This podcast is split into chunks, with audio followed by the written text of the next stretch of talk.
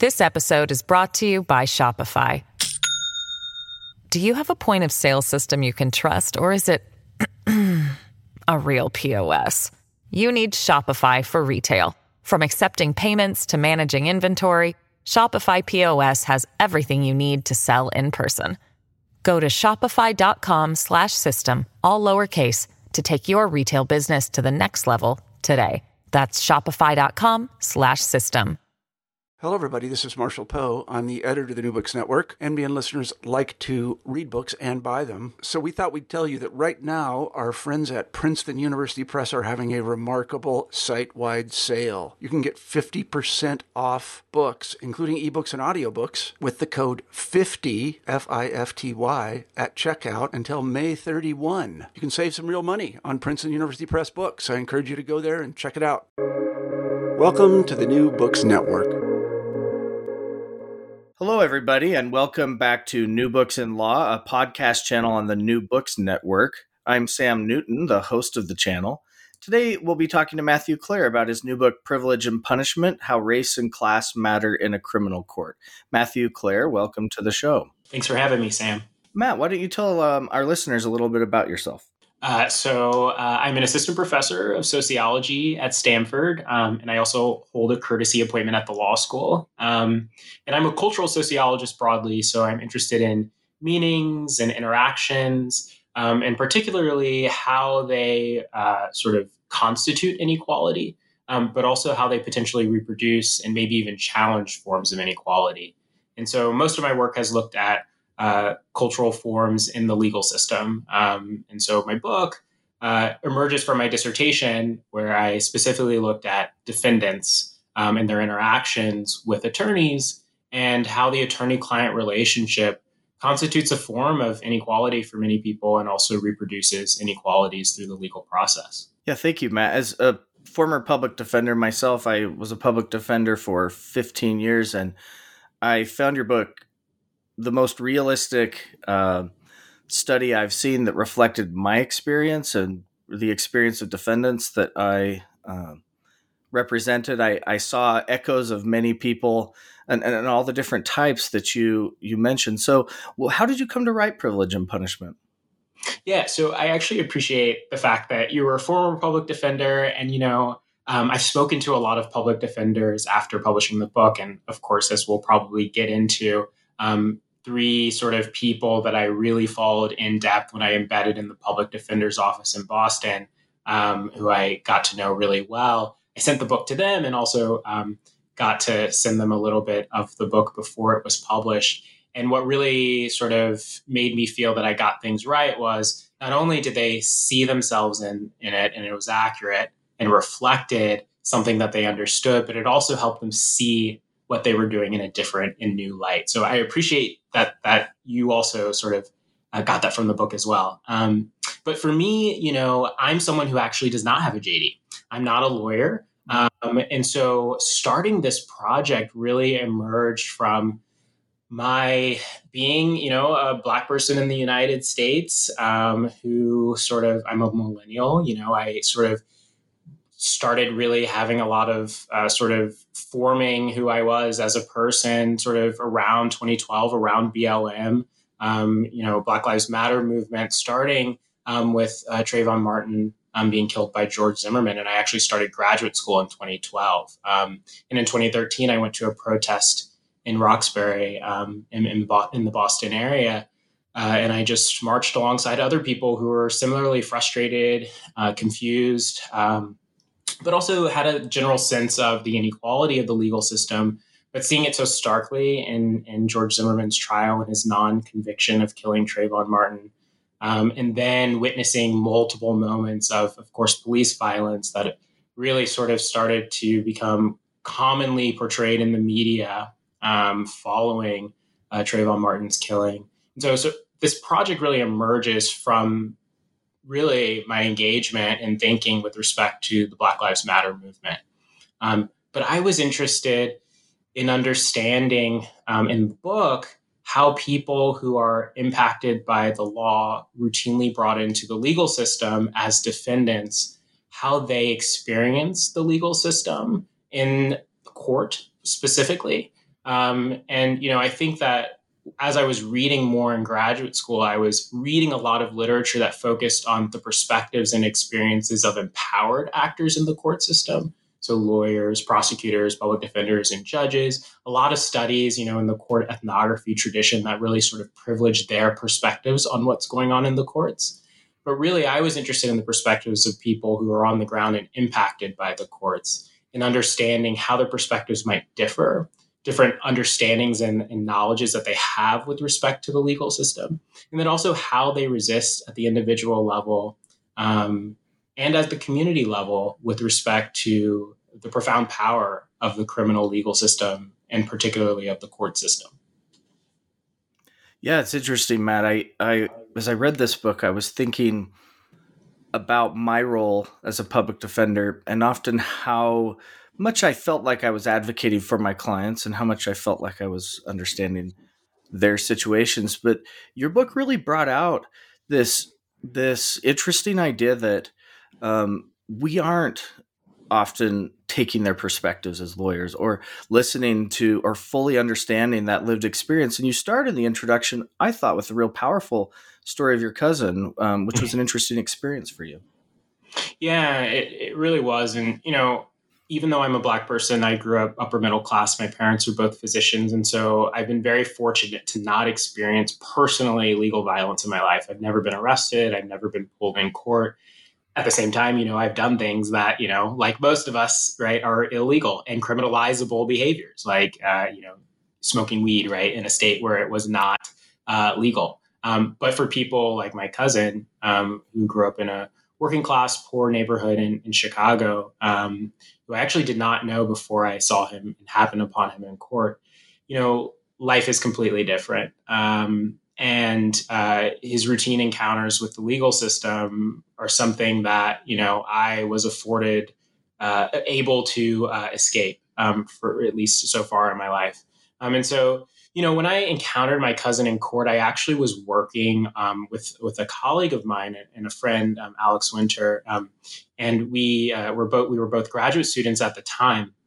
And we were interviewing uh, prosecutors, public defenders, and judges. And so, you know, my first beginning of interacting with sort of the scholarly literature on the courts was to contribute to sort of that tradition of thinking about the court court ethnography from the perspective of empowered people.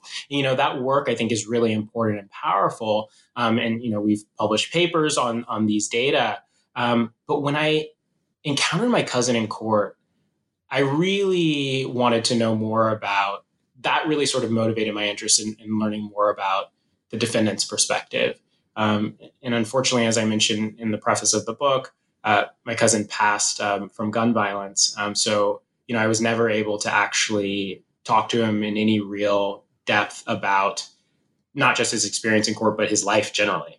And so in the book, I'm really interested in understanding, you know, the court process from the experience of people who are defendants, both disadvantaged defendants and also privileged defendants, which um, I'm sure we'll talk about.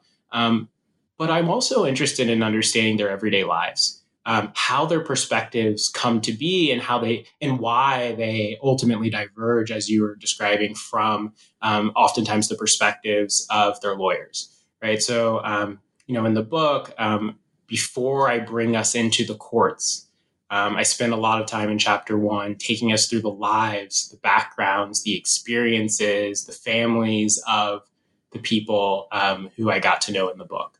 Yeah, maybe before we jump into chapter one, because um, I think this is something that kind of weaves throughout the book. Well, really does, and you mention it as um, these principles of withdrawal. Um, withdrawal is resistance. Withdrawal is resignation. This is on behalf of defendants. So defendants who are withdrawing from their, eh, figuratively, I suppose, from their attorneys, either resisting or resigning to it. Uh, and, and, then you also talk about this idea of delegation or the, you know these different experiences and i'm wondering if you want to frame that before we jump into um, chapter one because i know you get into greater detail later in the book but frame those concepts first before we jump into those topics. Yeah of course. So you know i think those are the main sort of concepts that we can take away uh, from the book um, is and so I'll, I'll, sort of preface this by saying that you know as a cultural sociologist i think often cultural sociology tends to focus on sort of what you know an individual actor is doing in isolation. Of course, drawing on cultural norms and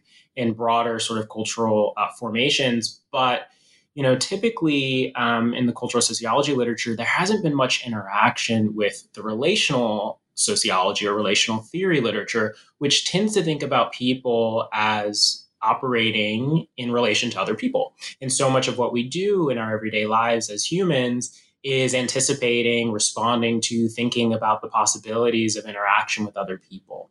And so um, these these two sort of uh, styles of interaction that I describe are relational.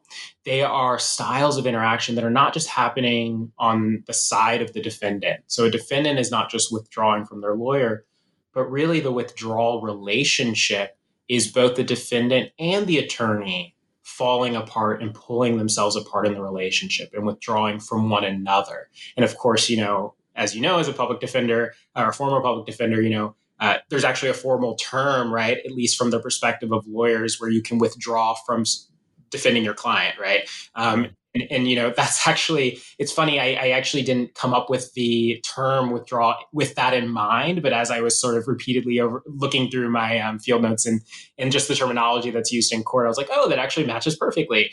But it's yeah. happening on both sides, right? They're withdrawing from the relationship, whereas delegation, it's a mutual sort of relationship as well, and it's a coming together in the relationship.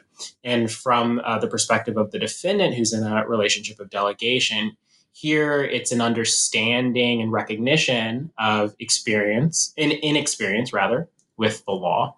Um, and then, therefore, a desire to completely basically give uh, a lot of leeway and power to the lawyer and defer ultimately to the lawyer with respect to decision making. I mean, we can talk about the reasons why those things are different and why it tends to be um, in my data more common for poor working class people of color to be in relationships of withdrawal than uh, working class white people and middle class people being in relationships of delegation. Um, there are reasons for that. Um, but um, yeah, I, I, could talk more about that now, or maybe I'll wait a little bit later to. Uh, yeah, because I think you walk through it in each chapter. You kind of um, each chapter deals with some aspect of this. So I, I think I, you framed it wonderfully. So um, in chapter one, and you mentioned this already, you talk about the paths that lead one to be a defendant. And you really start by contrasting the stories of Tim and Ryan. You don't necessarily have to retell those, but who have to- two totally different experiences in the criminal justice system. Yeah. So Tim, you know, he's a black man. He grew up um, in a majority black neighborhood in Boston.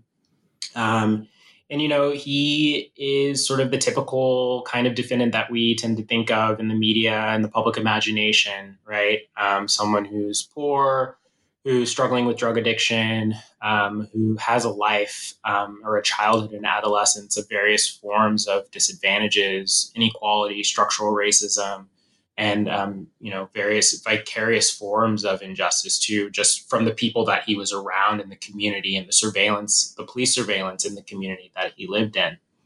Um, and then i contrast his case with ryan who i refer to and, and sort of give the reader sort of a beginning of insight into what i refer to as the privileged defendant which we can think of as an oxymoron right? How can you be privileged and a defendant yeah. But you know, I sort of frame the book in sort of this moment of what I refer to as the rise of mass criminalization. So over the last 40 years, you know, our carceral state has grown a lot, as people know. You know, we tend to refer to it as mass incarceration, but I use the term mass criminalization because it's not just that we've increased uh, our carceral our, our carceral system, um, but we've also uh, increased sort of lower level forms of engagement with the criminal legal system, from arrest, uh, even before arrest, you know, stop and frisk, police stops um, to probation and things like that, right? So we have, you know, in the United States, um, in any given year, we have 17 million um, court cases in state courts. So that's a lot of cases. Of course, it's not 17 million people; it's 17 million cases, but that's a lot of people too um, that we can imagine probably are going through the courts. And so this has impacted not just the targets of the system, poor people, and Black people in particular, and Latinx people and Indigenous people, but it's also um, affected, and we can see this in incarceration rates. Um, it's also in fact affected people who um, have uh, college educations um, and who are white. Um, their rates of involvement in the system are slightly higher than they have been historically. And so I was interested in thinking about how does the experience of so-called privileged defendants differ from those of disadvantaged defendants? Because I think in, in it and in the book I show and argue that that really gives us a better sense of inequality, of the profound nature of inequality and the gravity of the difference. And so when I introduced Ryan in, in the beginning of chapter one, here I'm trying to give people an understanding of how privileged people get into the system in the first place. Um, because we might expect that, of course, you know, a lot of disadvantaged people are going to get into the system, not just because they're engaged in criminalized behaviors, um, because I show privileged people are too, but because of police surveillance, right? Their lack of access to private space and things like that, that I talk about in chapter one. And so for Ryan, I show here's a person who grew up middle class, um, a little bit outside of Boston. He's a white man. Um, his parents, both college educated, well off. Um, but he, uh, beginning in high school, started using uh, various drugs, not just al- not just drinking alcohol. And then ultimately, even though he uh, became an investment consultant for a period of time and, and, went to college, of course, completed college, and then became a, an investment consultant, he really struggled with addiction. Um, and that ultimately resulted in uh, various instances of being engaged with the criminal legal system. Um, and so part of chapter one is not just to show sort of the divergent paths to the court system, um, but also to really uh, encourage scholars not to just constantly sort of look to poor black neighborhoods and think, look at all of this sort of like social disorganization that's going on in these neighborhoods. Really, actually, if we're really looking and caring about sort of various forms of harms and, and, and criminalizable behaviors, they exist in pockets of affluence as well and are often sort of encouraged within these pockets of affluence too. Drinking, drug use, addiction. Um, the difference is how we treat them differently on average. Um, is really the difference between what's happening in um, many disadvantaged communities and, and privileged communities. Yeah, and one thing that you that you note really, I thought powerfully in chapter one was this uh, idea of how it's perceived or, or, or, perception as well as important. And maybe I'll start with this. Uh, disadvantaged people, you say, kind of admit the tragedies of their lives abuse, the neglect, CPS involvement, poor school performance, or you know, negative involvement with teachers. One, one idea remains fairly constant, which is alienation. Yeah, and you know, and that's common across, right? Um, across both. Uh, right, right. Um, so you know, this this broader sense of social alienation, um, and it it looks different for disadvantaged people than for privileged people. You know, there is a lot of social alienation. Um, within you know families really often for privileged people whereas disadvantaged people tend to be social social alienation from teachers from broader norms right of middle class society and expectations of jobs and, and sort of high status positions that you should go into but still this all sort of constituted what i refer to and what you know sociologists uh, and social scientists have variously talked about in, in different ways you know really from durkheim and, and even you know Weber, uh, various ways of thinking about sort of rupture or separation from society. Um, but this is a this is a broader sort of form or feeling of alienation that exists in the lives of these people, um, and uh, it is what often explains why they need and feel the need uh, to engage in various criminalized behaviors, either to cope with you know frustrations with family um, or friend lack of sort of ties um, with uh, teachers and, and, and, sort of empowered authorities who they feel alienated from or as a way to sort of have pleasurable diversions right from the alienation that they feel in life and so engaging with peers um, in ways that result in them you know using drugs and things like that to try to get away from a life where they feel alienated from the rest of society. Um, and so this is really sort of a profound story of I think what what happens across socioeconomic strata often in the lives of adolescents. And you know what helps people get out of that is having sort of pro-social and positive coping behaviors um, rather than sort of negative sort of coping behaviors that can you know, be harmful. Drug use, of course, can be harmful, but not always. Sometimes uh, drug use, you know, if it's if it's done in a way where you're not dependent upon it, can be okay. But really, it becomes harmful when police and other punitive authorities start to identify you as a person who is problematic. And then you have engagement with the criminal legal system, which then sort of leads to a repeated cycle of, uh, of a problematic behavior. Yeah. Um, it's reminding me, and I don't know if you know the sociologist Victor Rios, but yeah, um, Rios's experience himself as a former gang member, one time being beaten by the police for mm-hmm. stealing a car to live in because he and his friend had no place to live, versus a police officer that took him at a different stage of his life out, I think, to breakfast and said, Hey, you know, what are you doing? Like, you could really be somebody. And he said that positive encounter, that second one, helped motivate him to become a sociologist and, you know, move forward in his life. But exactly. And, you know, what we see in in chapter one here reflects that exactly. It's for a lot of the privileged people in the study, they have far fewer arrest experiences than the disadvantaged people in the study, even though they're engaging in a lot of the same behavior, um, both drug dealing and using um, across uh, socioeconomic strata. And so, you know, what the difference is is that police and other empowered authorities are often giving privileged people second chances.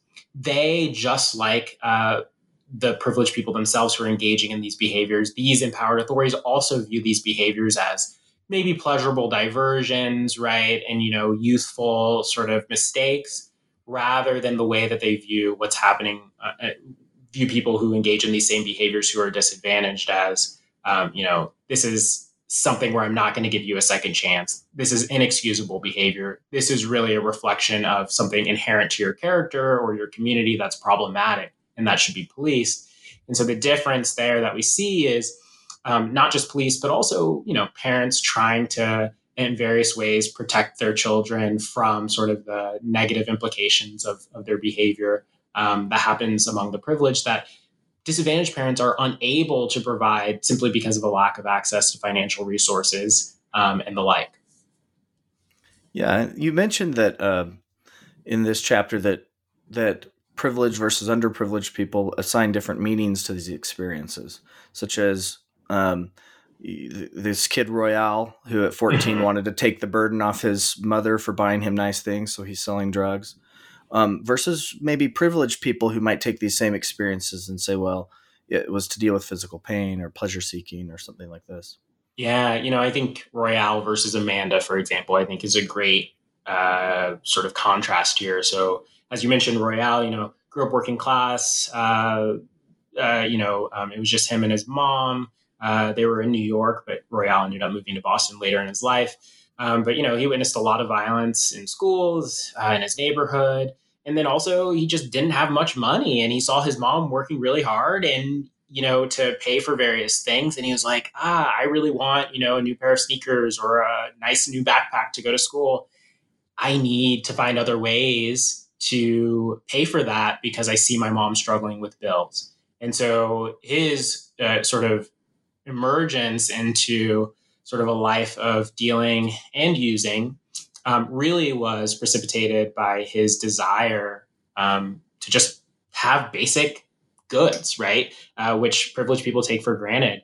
Um, but also, and, and I talk about this in Royale's story, you know, some of it also was um, sort of a lure of the streets, right? Sort of um, an interest in right uh, engaging with his peers in, in, a way that was fun in some ways.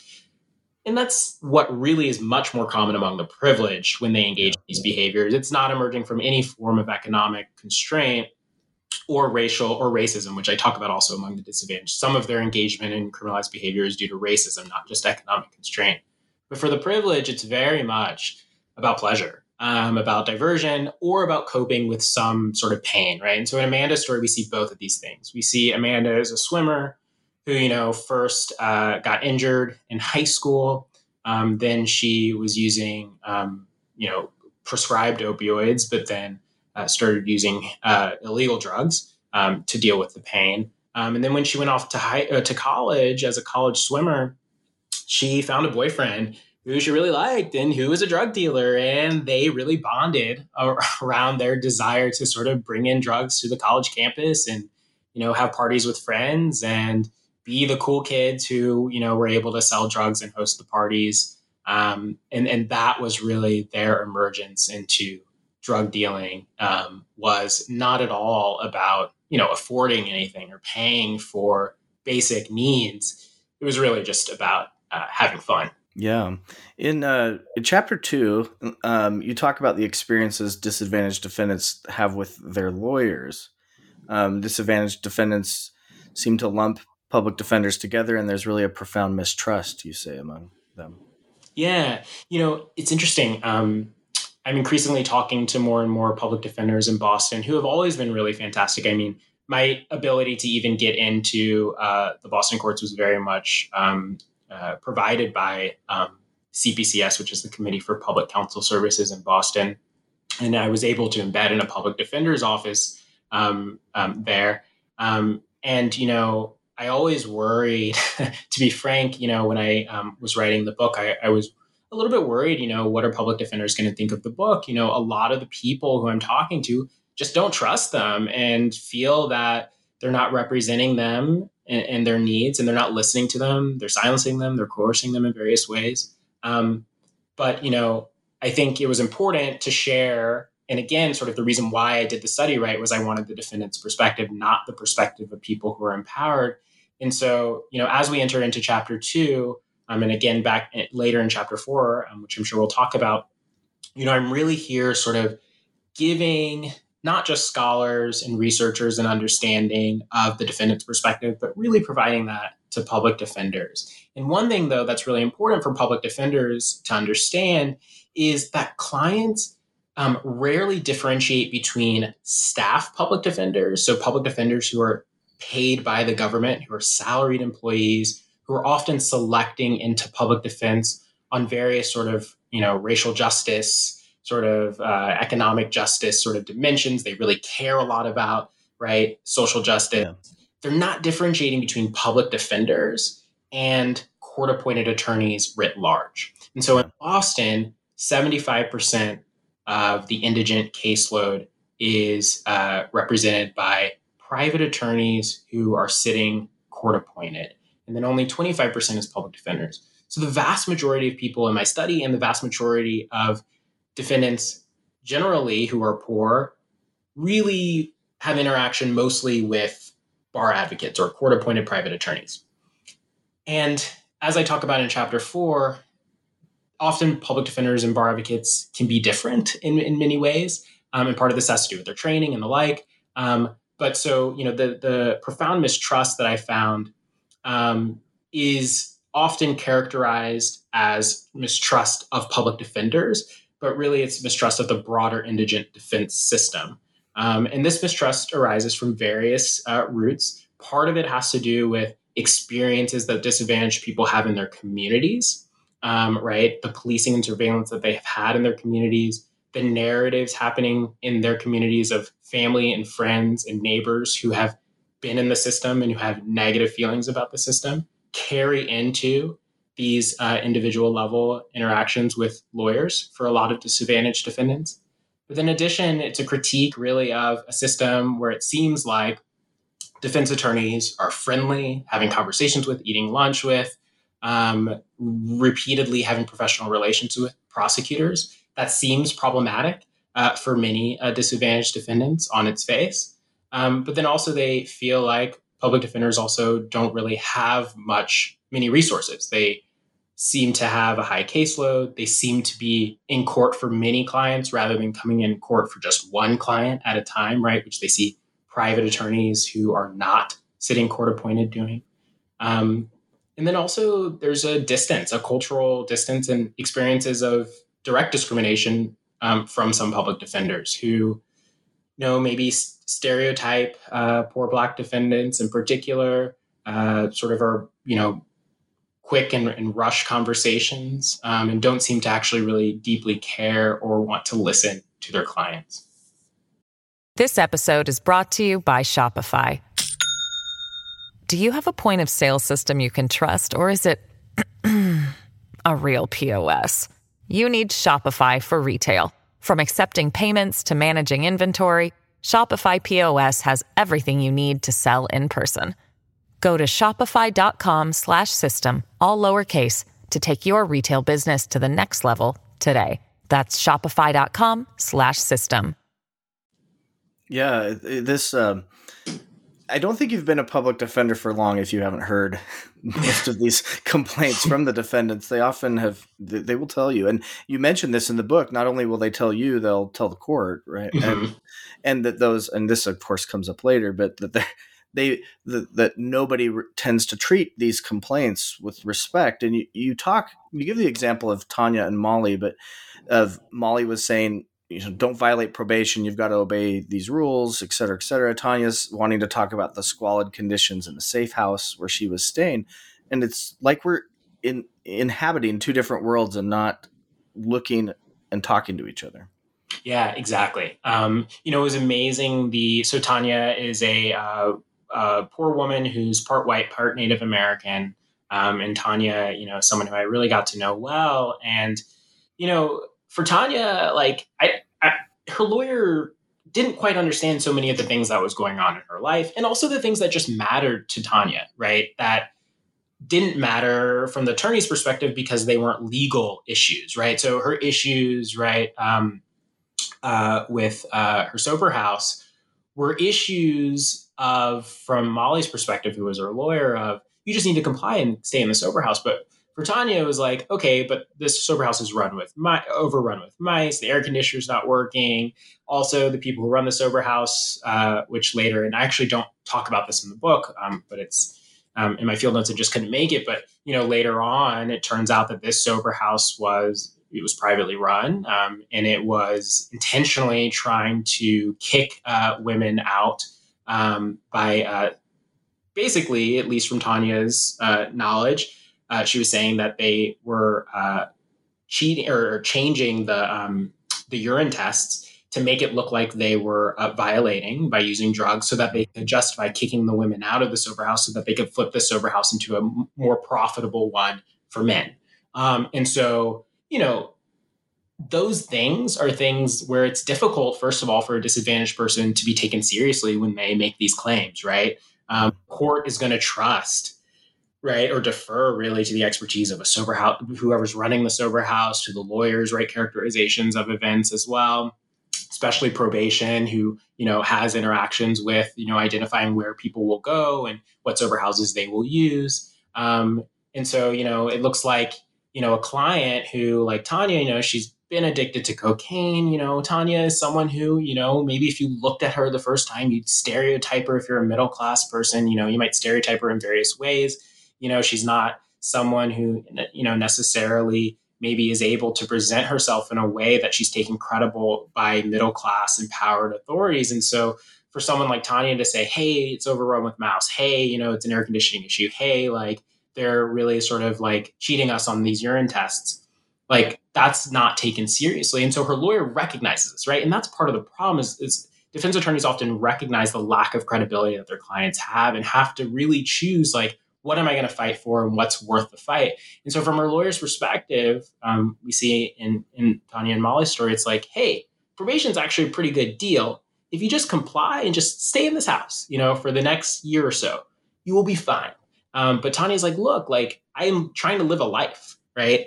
Um, and and is really uh, frustrated by the inability of her lawyer to help her, and also the inability of her lawyer to even help her like figure out uh, uh, this sort of more civil legal aspect of the case, right?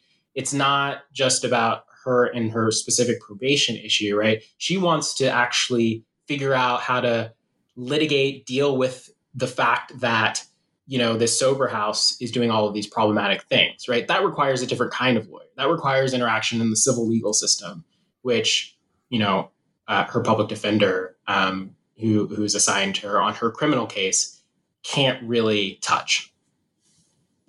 Yeah. It, um, one of the things you talk about is uh, resistance, this struggle over legal expertise about who should guide the proceeding, and that that defendants may come with experiential over professional knowledge. Um, what do you have to say about that?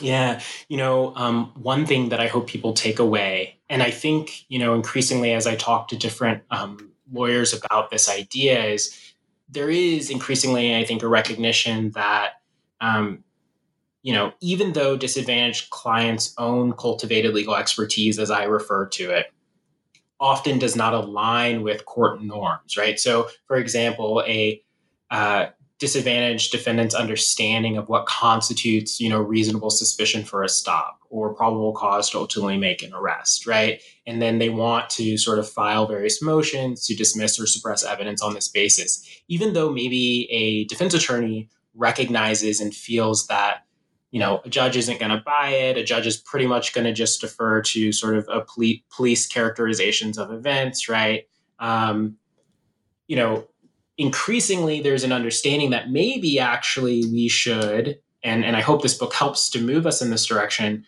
actually think differently about court norms and sort of basic common deference to police um, in characterization of events um, and and really sort of listen to the cultivated expertise of disadvantaged defendants who have routine interactions with not just specific police officers, but policing as an institution within their communities to understand really the profound constitutional problems um, of the way that policing is operating in, in, in Black communities in particular, and in poor communities and Latinx communities as well. Um, so, you know, I very much see cultivated legal expertise of defendants as accurate in many ways, even as it is rendered illegible or uh, discounted or silenced by court norms and practices, and even by people's defense attorneys. They talk about, um, they talk about justice and social justice, and it's interesting as as I was representing people, we would often refer to some of these people as jailhouse lawyers might be the and I'm sure you heard the terminology going the other direction of the dump truck lawyer or the public pretender or some of these things that are used. But as you lay this out, it would be quite Herculean for someone to learn the law while sitting in jail or from their experience from watching court and to make what are social justice arguments that are quite persuasive if you step back to look at it from their perspective. Oh, yeah. I think it's quite uh, impressive the fount of knowledge that people have and you know part of it it's not just individuals who are sort of cultivating this legal expertise right it's narratives and cultivated legal expertise that is that is moving around and shared within communities. You know we can think here of um, sort of participatory defense right? Organizations like Silicon Valley De-Bug. There's a similar one in boston um, where even though most of the clients that I spoke to, um, most of the defendants that I, I, got to know, weren't aware of this organization, this organization still might have, right, um, because of the way that they share knowledge, they have family and friends come in and go through sessions together of thinking collectively about how to beat a case and how to effectively engage with um, an individual's lawyer. And so you have people who are maybe the parents, um, or family of people who've been involved in the system previously coming in to share their own expertise on what happened in their prior case. And so you have a collection of knowledges from uh, a community that um, can really be shared within the community. Um, and so it's not just individuals who are, you know, independently observing, uh, you know, court sessions and, and, taking notes on their own or, you know, in jail talking to a jailhouse lawyer. In addition to that, it's also a collective form of knowledge. And you know, one other thing that I, I, I definitely want to have come across in the book is the idea that this isn't just knowledge about court procedures; it's also knowledge about um, what constitutes even a good legal outcome in the first place. Um, so, you know, some of what's happening with cultivated legal expertise and knowledge is knowledge about how court punishments operate and what they mean in the everyday lives of people, specifically disadvantaged defendants. So, you know, a lot of what lawyers are doing is often thinking about mitigating a legal outcome that's in the favor of the average defendant in their minds. Um, but the average defendant in their minds often is someone maybe who actually is not the average defendant in real life, and maybe someone who you know has a job or uh, you know lives in a neighborhood where there isn't constant police surveillance. And the problem there is um, a lot of the expertise or thinking around probation versus incarceration, for example, which I talk about, and and this the idea that among disadvantaged defendants, actually, things that are thought of as good legal outcomes, like a probation sentence rather than an incarceration sentence, actually might be a bad legal outcome to many disadvantaged defendants mm-hmm. because they may actually prefer to just get their sentence done, serve time in jail or prison, and then return back to their communities without the constant threat of surveillance from the from probation and then ultimately from policing that can pull them back into the system. So that's one other thing that I really wanted to sort of uh, highlight in the book was and encourage um, not just public defenders but also scholars to think about when they're thinking about the harshness of a legal outcome. Sometimes there may be uh, a reason why disadvantaged people um, prefer a incarceration sentence to a probation sentence because of the recognition that a probation sentence actually opens them up to more possibility of being involved with the criminal legal system even longer. And so here we have a problem of policymakers misunderstanding, right, the harshness of something that's thought to be an alternative, but really it's often something that pulls people back into the legal system and can be very punitive. Thank you. In in chapter three, you um, talk about, in contrast to all of this, how privileged defendants have a very different experience with their lawyers. Yeah. So um, you know, privileged defendants have few uh, sort of interactions with the law to begin with. Um, and so oftentimes their case is a shock, um, not just to them individually, but also to their family and friends. Um, and so they have a lot of what I refer to as an experience, but what some privileged people who I got to know, like Ryan and others, Amanda and others, um, just referred to as I'm so naive, I think, as Ryan says, uh, to the whole criminal legal process. I have no idea what's going on, right? This is in direct contrast. So I hear your dog. Um, this is in direct contrast to um, right disadvantaged people who have routine interactions individually and at the community level with the law. And so what we see here is actually a profound lack of knowledge. There's a lack of expertise about how the law works. Um, and so they're much more willing than to delegate expertise to a legal authority, such as their, their lawyer, to give them advice. Um, and part of this is not just because they're inexperienced, but also because they have more reason to trust uh, their, their defense attorneys. Partly because their defense attorneys are chosen um, for many of them. Um, they can hire them uh, because they might have financial resources, or even if they don't, they might have social ties like an aunt um, who can serve as a lawyer or a family friend in the neighborhood who can serve as a lawyer. Um, or they, even with public defenders, if for some reason, you know, they find themselves, um, you know, out of a job, you know, at some point in their lives, even if they have um, um in a college education and are generally middle class, they may be more likely to trust a public defender because they have a sense that public defenders may um, have cultural commonality with them, may share interests and understandings in life with them. And so they just have a much more familiar, engaged interaction on average with lawyers than disadvantaged people. Um, so it's not just their inexperience, but also their sense and belief that they actually can trust these legal actors to look out for them and to look out for their needs.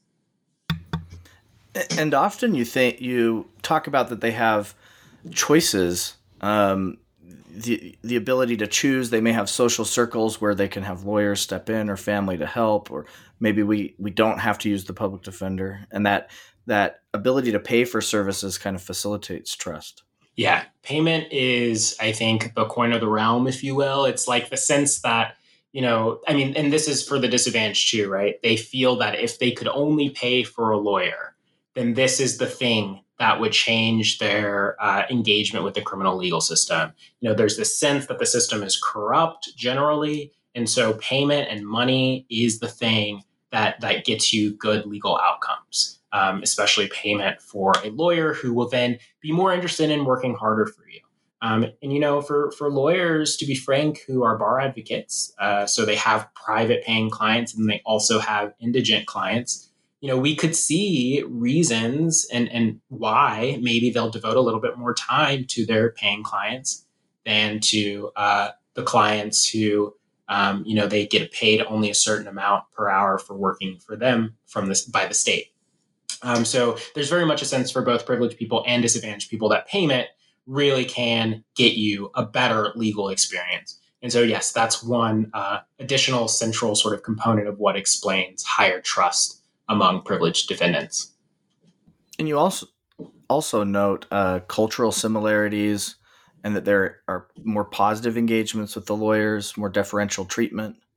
Yeah, and and some of this also too comes in from the fact that privileged defendants often have family members with them in court um, who are even more higher status. Um, so. Uh, you know, in many of the stories that I talk about among privileged defendants, whether it's like you know someone who's in their early twenties and their dad's with them, or their or um, maybe it's you know um, you know I mentioned one person who's actually working class, but his wife is middle class and is with him at all periods of time. You know that cultural commonality can happen not just for the specific client, but also uh, the client's um, family or friends who are with them in court, who the lawyer may really actually see as the person that they're really talking to, um, which which is really actually quite uh, surprising to me when I was sort of sitting and embedded in these attorney-client interactions to just see right in the moment, you know, as we're talking through a plea colloquy or whatever, to see you know a wife or an aunt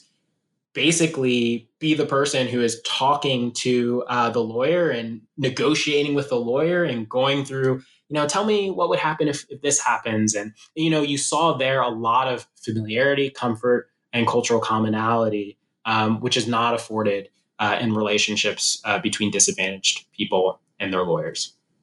You you contrast the experience of some lawyers who uh, for privileged people who come prepared to court um, often may not even or unprepared to court and may not even seem familiar with the case with the experiences of underprivileged people.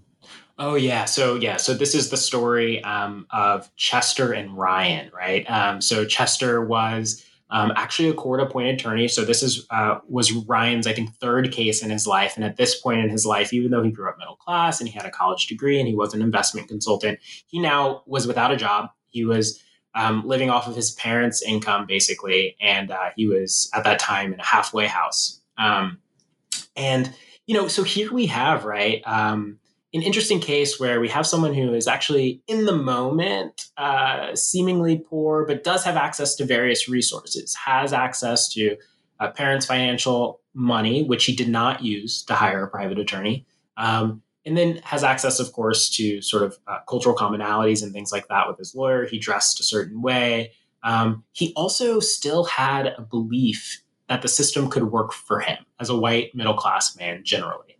Um, and so when he was interacting with Chester, who I'll tell you, and you know, Chester actually is a lawyer who I've heard uh, different comments from uh, different public defenders. Chester is a bar advocate, um, and, and public defenders have spoken about him as being, you know, a little bit messy and uh, unprepared. And you know, the scene that I talk about in the book, you know, he comes in and he is completely unprepared. He's late to court, and you know, I think the average defendant, especially a disadvantaged defendant, would be like, "This is my lawyer. Like, I can't trust this person whatsoever. Like, I need to find another lawyer." Right? Yeah. Ryan is totally just like, eh, "Seems fine. I'm sure it'll be okay." And he has every reason to believe that. I mean, as a middle class white man, he's he's probably right. It will be okay. And it turns out that it is okay. Right? He's he's um, he uh, is is basically sentenced to a period of, uh, or actually to community service. Actually, um, time served in community service. Um, not even time served because he was never in, in jail pre-trial.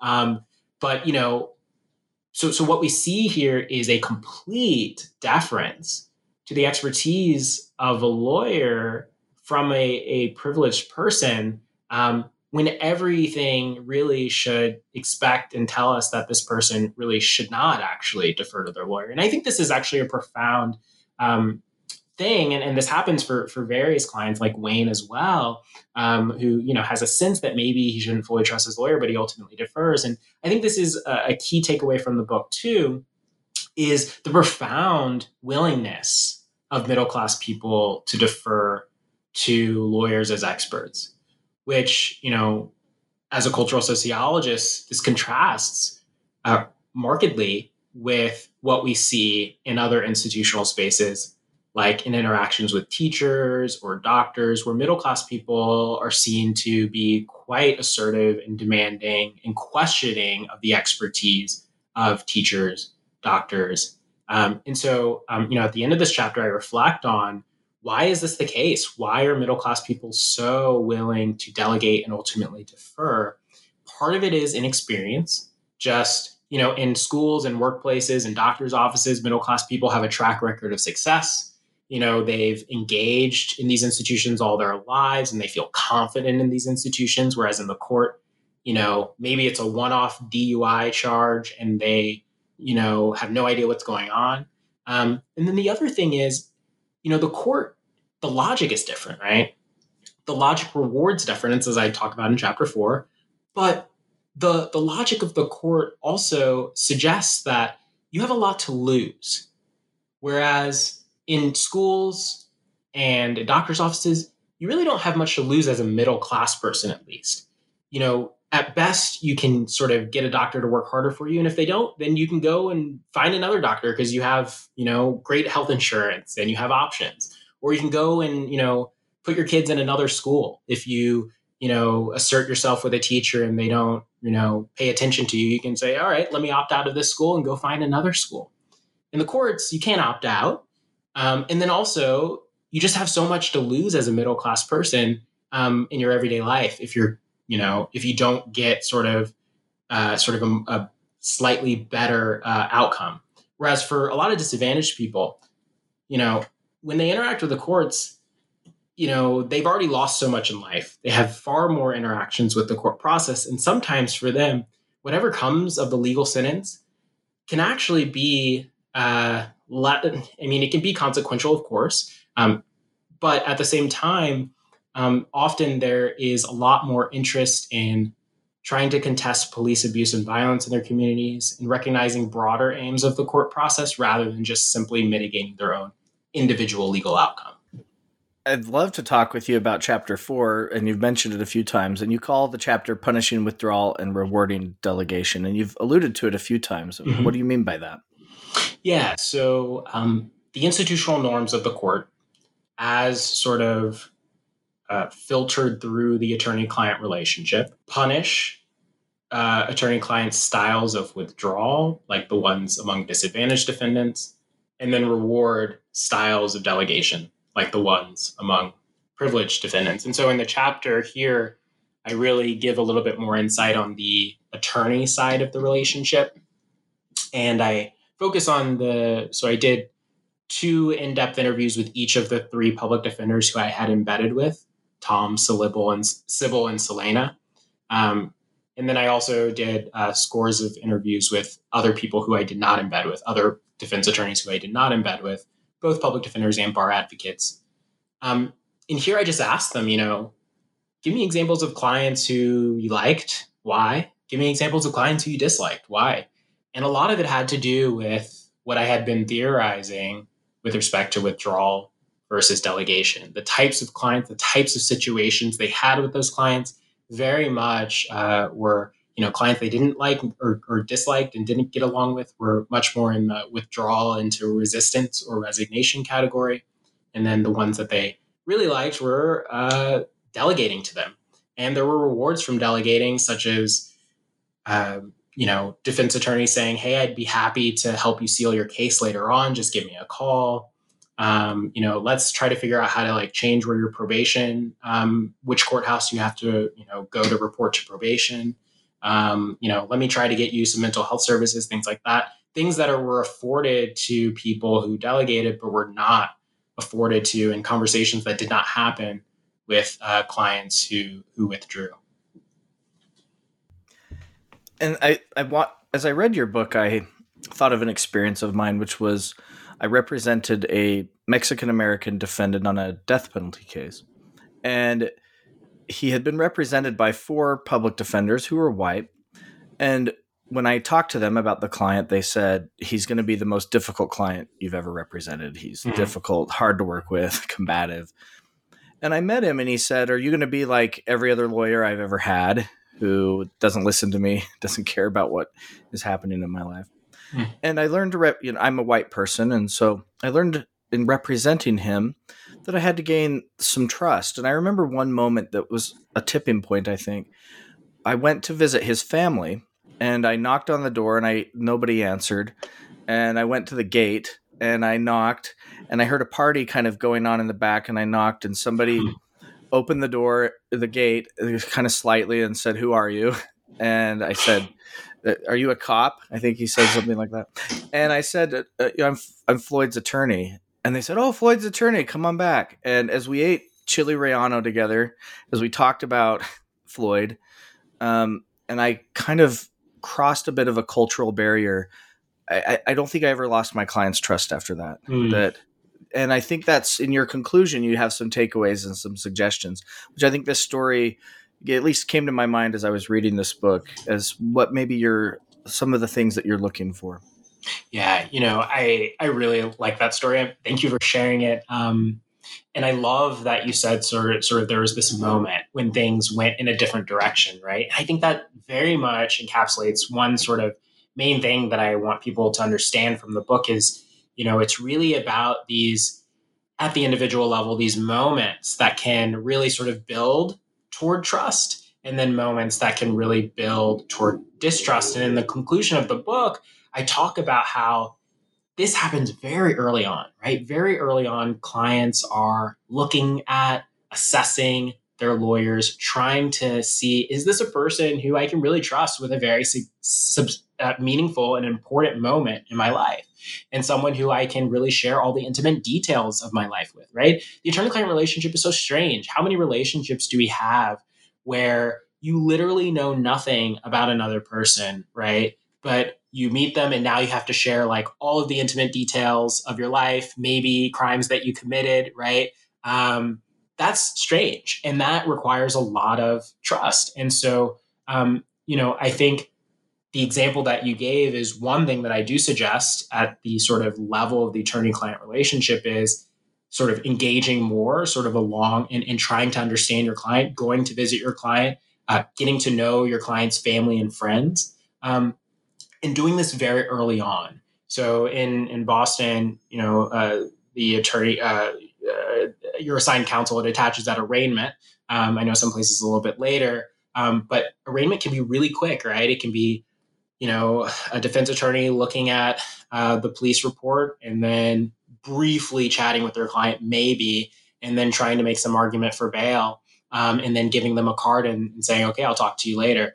But I think though that moment needs to be very far more involved. And also that moment maybe is a moment where courts can think about possibly allowing clients to choose their lawyers. Um, so i also talk about attorney choice as important um, so in boston you know in the average courtroom say during arraignment there might be four uh, potential attorneys that a client is going to be assigned to and right now what happens is the clerk randomly assigns people um, Instead, potentially, we could allow clients to have choice. And I think so much about actually the, the what happens when a privileged um, client is choosing and hiring a private attorney.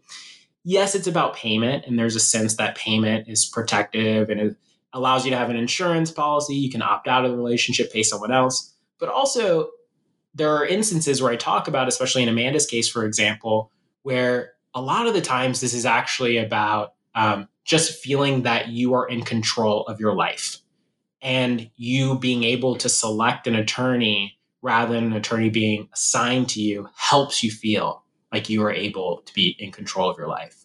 Um, so I think those things matter and the dynamics of the attorney client relationship itself. But I also talk about in the conclusion sort of uh, two other levels of change that I think should happen um, that I'd be happy to talk about. But I, am curious what your next question is before I get. Yeah, go ahead, and you can talk about those too, and, yeah. and then we can conclude. Okay, so um, you know, I think beyond sort of what's happening at the attorney and client relationship, um, one thing that I talk about in sort of theorizing um, the attorney client relationship is the fact that the relationship is embedded in broader relationships and in broader institutions, right? And so the institutional norms of the court also need to change, as well as broader society. So, at the institutional level, um, in addition to courts maybe uh, introducing choice in court appointed lawyer assignment, Um, they could also experiment more with sort of procedural justice types of courts and principles, face to face communication with judges. A lot of what's happening here is a feeling that they're that uh, defendants feeling that they're being silenced by their lawyer, right? Um, and so allowing more opportunities for speaking up, also allowing potentially more opportunities for motions to suppress or dismiss evidence to actually be heard, right? Rather than uh, defense attorneys uh, feeling that judges aren't going to buy whatever the motion is and therefore not pursuing them. So shifting norms around the validity of exercising uh, certain motions, I think, is really important. So this would be pushing up against what you know probable cause means, right?